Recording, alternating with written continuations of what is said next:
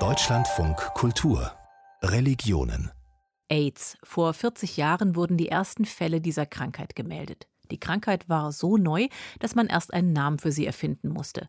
Acquired Immunodeficiency Syndrome, also erworbenes Immunschwächesyndrom. Die Krankheit verbreitete sich anfangs vor allem in den schwulen Communities. Ein furchtbarer Einschnitt, nachdem nur wenige Jahre vorher schwule, lesbische, trans- und queere Menschen sich endlich Freiheiten und Bürgerrechte erkämpft hatten. Wie reagierten religiöse Gemeinschaften in San Francisco auf die Epidemie?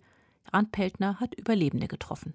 The historically gay neighborhoods in the Castro die historisch gewachsenen schwulen Communities wie Castro, Polk Street und South of Market waren sofort viel leerer. Weniger Menschen waren auf der Straße, die Leute blieben daheim. Klingt das nicht irgendwie vertraut? Und auch hier in Shah Sahaf wurden manche krank und verstarben.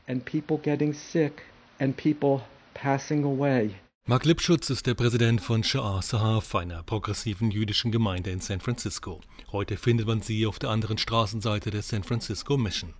Aus dem Fenster weht die Regenbogenfahne.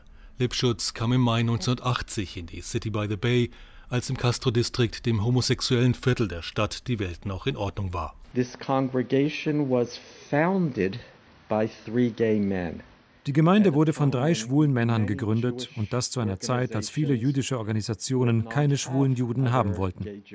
Wir waren aber Teil der jüdischen Gemeinde und wussten sofort, ganz, ganz früh in der Epidemie, dass wir reagieren mussten.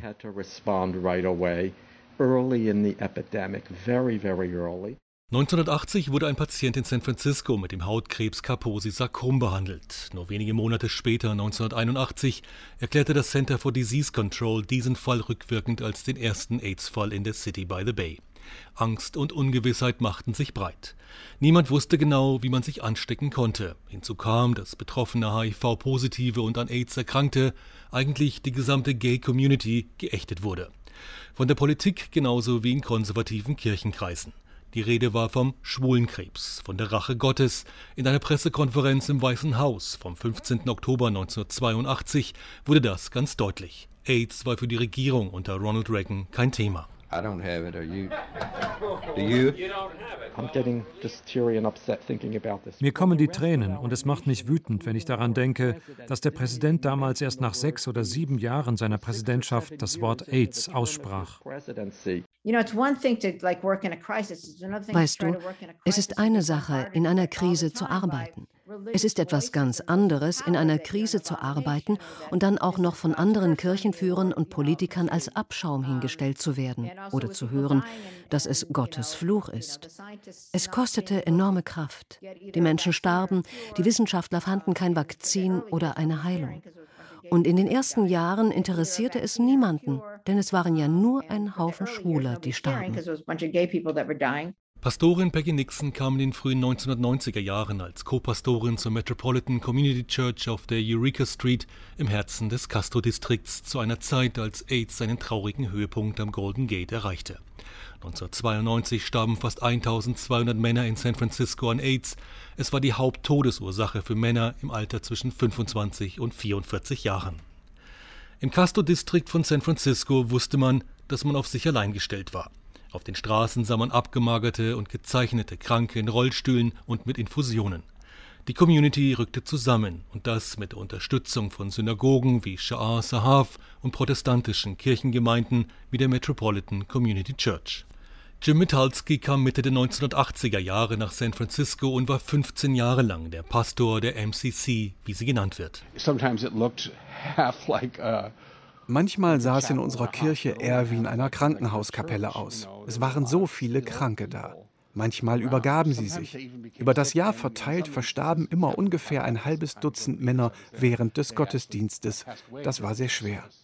Ich erzähle das aber nicht, um zu schockieren, eher um zu betonen, dass wir die Menschen einluden, Teil unserer Gemeinschaft zu sein, egal in welchem Stadium sie waren. AIDS traf die Castro-Community mit voller Härte die inoffizielle Hauptstadt der homosexuellen Bewegung, in der das Anderssein, das offene Leben als Schwule und als Lesbe gefeiert wurde, war im Mark erschüttert. Es ging, so Jim Metalski, nicht darum, als Christ Armen, Kranken und Schwachen zu helfen. Our model was we were not reaching out in a sense Unser Ansatz war, wir bieten nicht einen Service an, wir arbeiten zusammen.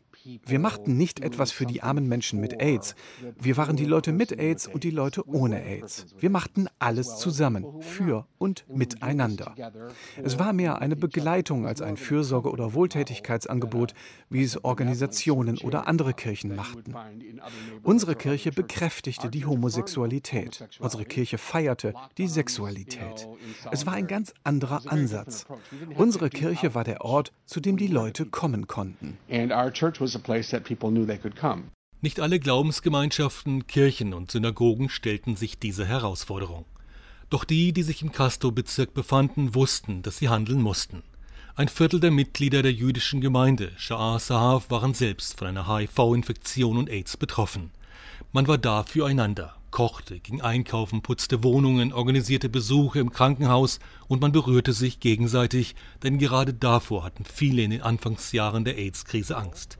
Mark Lipschutz zeigt auf eine Namenstafel an der hinteren Wand des großen Saals von Shah Sahaf. And I think the gay and lesbian, non-binary, multi-gendered, queer community reacted with love. Die Schwulen und Lesben, Divers- und Multigender-Community antwortete durch Liebe. Ja, wir wussten, es könnte jemand von uns sein. Für mich war jeder weitere Tag ein Geschenk Gottes. Ich erinnere mich noch an diese frühen Tage, wenn jemand, der sehr, sehr krank war, mit einem Rollstuhl durch die Castro Street geschoben wurde. Das war Mitte der 1980er Jahre. Überall diese Flecken, eingefallene Wangen. Sie waren sehr, sehr dünn, kaum fähig zu laufen. Viele wurden von einem Freund gestützt. Und wir nahmen sie wahr, sagten Hallo, erkannten, dass sie den letzten Spaziergang oder die letzte Rollstuhlfahrt durch die Castro machten. Es ging darum, sie zu erkennen, sie nicht zu übersehen. Acknowledging someone, saying hello, not pretending they don't exist. Touching is part of the culture of church somewhat, you know. Das Anfassen ist Teil unserer Kirche, gerade in Kalifornien, sich umarmen, sich spüren. Aber das nahm während AIDS nicht ab. Ganz im Gegenteil, es nahm noch zu, es wurde betont. Gerade dann, als wir wussten, es gibt keine Gefahr durch die Berührung. Die Leute mit HIV beschrieben die Krankheit immer als Berührungsentzug oder Berührungsisolation. Das Berühren bedeutete also sehr viel. Jim Mitalski sitzt bei diesem Gespräch in seiner Wohnung in Oakland und erzählt. Er berichtet von jenen Jahren, in denen er hunderte Freunde, Bekannte, ihm nahestehende Menschen beerdigen musste. Er redet gerne über diese Zeit. Er muss darüber reden, wie er selbst sagt. Ich bete viel, noch immer. Es hat einen persönlichen Tribut gekostet. Ich selbst habe auch AIDS und durch Glück habe ich überlebt, um die Geschichte zu erzählen. Ich weiß nicht, warum ich überlebt habe und andere nicht. Das ist nie weg, das ist immer da. Es ist ein Teil von mir. Es gibt keinen Tag, an dem ich nicht daran denke. Ich musste es einfach für mich akzeptieren und ich bin immer noch in Therapie. Ich habe Freunde, die meinen AIDS-Geschichten einfach zuhören. Und dafür bin ich den Freunden sehr dankbar. Auch für Seelsorgerin und Pastorin Peggy Nixon waren diese Jahre eine Herausforderung, die sie an ihre Grenzen führte. Ich erinnere mich daran, dass ich mich nicht wohlfühlte und zur Ärztin ging. Sie untersuchte mich gründlich und meinte dann zu mir, du musst mal richtig weinen. Ich meinte, und dafür hast du acht Jahre Medizin studiert? Und sie sagte, ja, genau. Die AIDS-Krise hat sie alle verändert, tief getroffen und berührt. Oft half ihnen der Glaube, gab ihnen die Kraft, diese Krise selbst durchzustehen und zu überleben.